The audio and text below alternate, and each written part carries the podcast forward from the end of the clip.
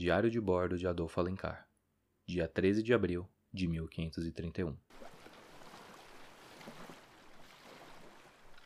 Já faz três semanas que nos afastamos das águas brasileiras, o que indica que essa nau francesa que capturamos e recuperamos as duas toneladas de pau-brasil está mais ou menos um mês conosco. Ainda me arrependo do que fizemos com aquelas pobres almas. Mas não é como se elas não tivessem sido avisadas das consequências. Enfim, escrevo hoje para relatar o sumiço do nativo que insistiu para vir conosco. Só me dei conta de seu desaparecimento agora, durante a madrugada.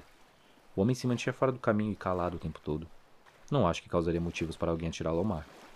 Mesmo assim, farei algumas perguntas ao amanhecer. Se ele não estiver enfiado em algum canto, provavelmente temos algum causador de problemas a bordo. E devo confessar que isso é o que mais me preocupa. Não o bem-estar selvagem. Centenas de homens são devorados pelo mar. Agora, alguém causando problemas certamente poderia iniciar um motim. Dia 14 de abril. Continuamos avançando em bons ventos rumo a Portugal. Estaria tudo muito bem se na minha cabeça não tivesse que lidar com uma dúvida. Hoje pela manhã, realmente não fomos capazes de encontrar o dito nativo. Por essa questão, resolvi realizar algumas perguntas para a tripulação. Perguntei se o rapaz havia causado problemas para alguém, feito alguma coisa. Todos responderam que não estavam cientes do que ocorreu. Que o homem era muito calado, nunca se intrometeu nos assuntos alheios, mal olhava as pessoas nos olhos. Era até fácil de esquecer que ele estava lá. Me pareceram honestos nos depoimentos. Menos um dos declarantes. Inácio Lopes, o degredado de Castela que resgatamos em São Vicente. Ele vem me causando provocações desde o dia que entrou. Se eu não fosse obrigado a levá-lo ao rei por ordens de Martim, eu já o teria deixado à própria sorte há muito tempo. Bom, ficarei de olho nas ações dele e de qualquer outra pessoa que lhe seja próximo. Como não fomos capazes de encontrar qualquer vestígio do nativo, lhe darei por morto. Provavelmente tenha caído e sido levado pelo oceano.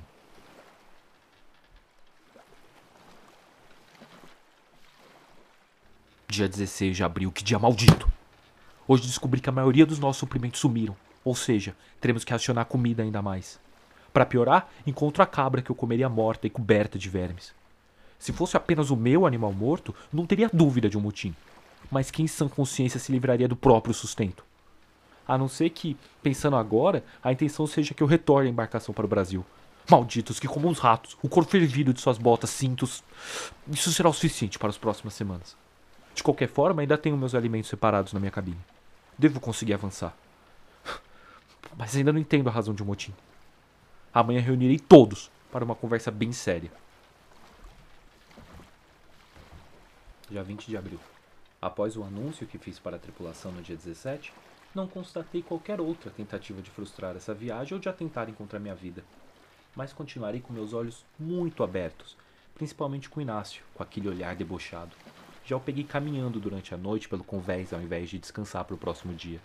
Parece fazer com provocação a mim. Sabe que não posso me livrar dele. Ainda acredito que seria muito mais fácil interrogá-lo e anotar em cartas as informações do Rei Branco do que levá-lo para contar diretamente ao nosso rei. Mas infelizmente, minha opinião é raramente ouvida.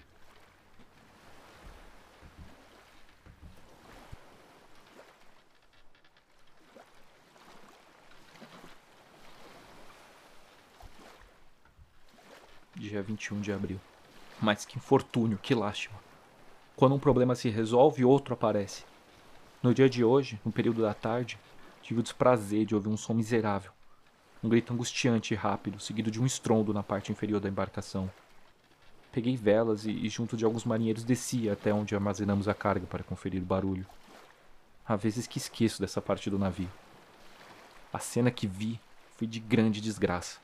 Por algum motivo, algumas toras de pau-brasil se desprenderam das amarras francesas e infelizmente esmagaram um dos nossos grumetes. O motivo dele estar lá? Descobrimos em seguida. Ao seu lado havia alguns biscoitos de marear. Provavelmente o jovem se escondeu para se alimentar sem que ninguém o roubasse a comida. Não negarei que me senti péssimo com aquilo. Seu corpo esmagado, um rio de sangue cobrindo a madeira, emanando um cheiro que fez três vomitar, incluindo eu. Seus olhos haviam saltado de suas órbitas.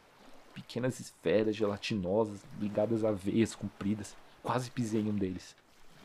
A morte é comum em nossas viagens. Matamos e morremos, mas, mas dessa forma.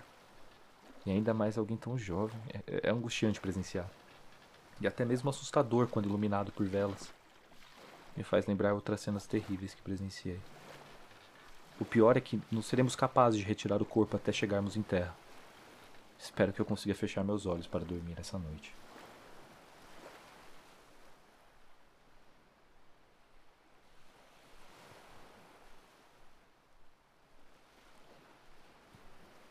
Dia 23 de abril. Oh meu Deus. Por que estamos passando por essa provação? Sofro de tremendas dores estomacais, enjoos que me fazem vomitar constantemente, assim como toda a tripulação. A água que bebemos nos últimos dias está em péssimas condições, muito pior do que costuma estar. Escrevo para tentar distrair a mente, mas sem grandes resultados. Ainda estamos algumas semanas de distância de Portugal, o que significa que teremos que bebê-la mesmo assim, caso tenhamos a pretensão de viver. Por hoje não tenho mais forças.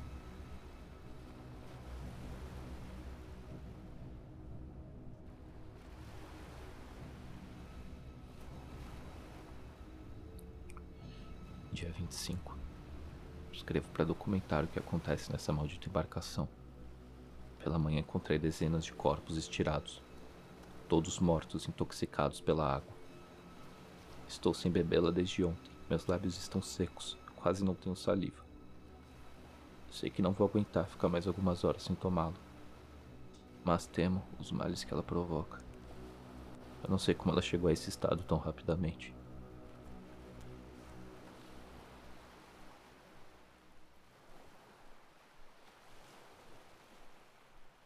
Dia 26. Os sobreviventes estão enlouquecendo, sofrendo de alucinações. Dizem ouvir pedidos de ajuda vindos do mar e se atiram a ele.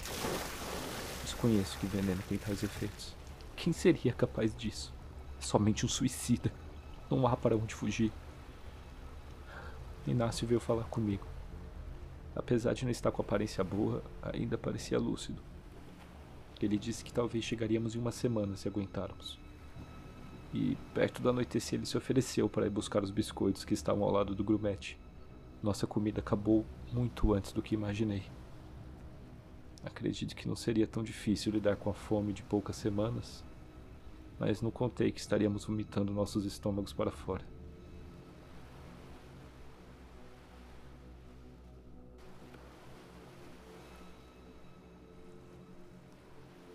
Passaram-se horas e o desgraçado ainda não voltou. Talvez tenha ficado lá para comer sozinho.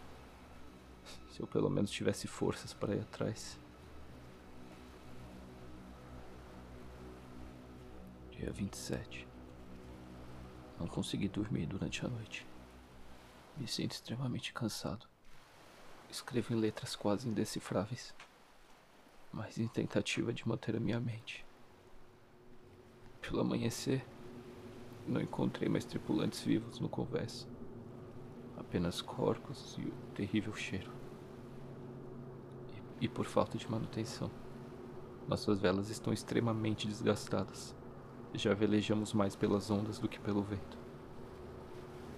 Decidi pegar o que me resta de forças e ir atrás de Inácio. Desci com as pernas trêmulas até a carga. Meus olhos cansados não conseguiam decifrar muito bem na escuridão. Mas era incapaz de buscar velas primeiro. Lá embaixo, talvez houvesse alguns tripulantes comigo. Eu ouvi alguns cochichos, mas não sabia de onde vinha. Sei que passei pelo garoto quando senti o terrível odor ainda mais forte. Tateei o chão. Para minha surpresa, encontrei os biscoitos. Chamei por Inácio, mas não tive resposta. Talvez estivesse caído na escuridão. Voltei para minha cabine e comi a última comida antes de iniciar esse relato. Dia. Não sei ao certo. Acabei de despertar. Ainda está escuro lá fora, por isso não tenho certeza se dormi de menos e ainda estou no mesmo dia, ou de mais e já é de noite outra vez. Me sinto destruído, sofrendo pelo frio que corre no meu corpo. Rezo para Deus e todos os santos que consigo lembrar o nome. Minha mente já me trai. Ouço em alucinação sons de vozes masculinas em conversas incompreensíveis. não teria como ser minha tripulação. Na minha cabeça passa lembranças terríveis. Não ouso sair da minha cabine por um medo que me consome a alma. Eu sei que eu estou sozinho, o único sobrevivente. Então não vou atender essas batidas na porta da minha cabine.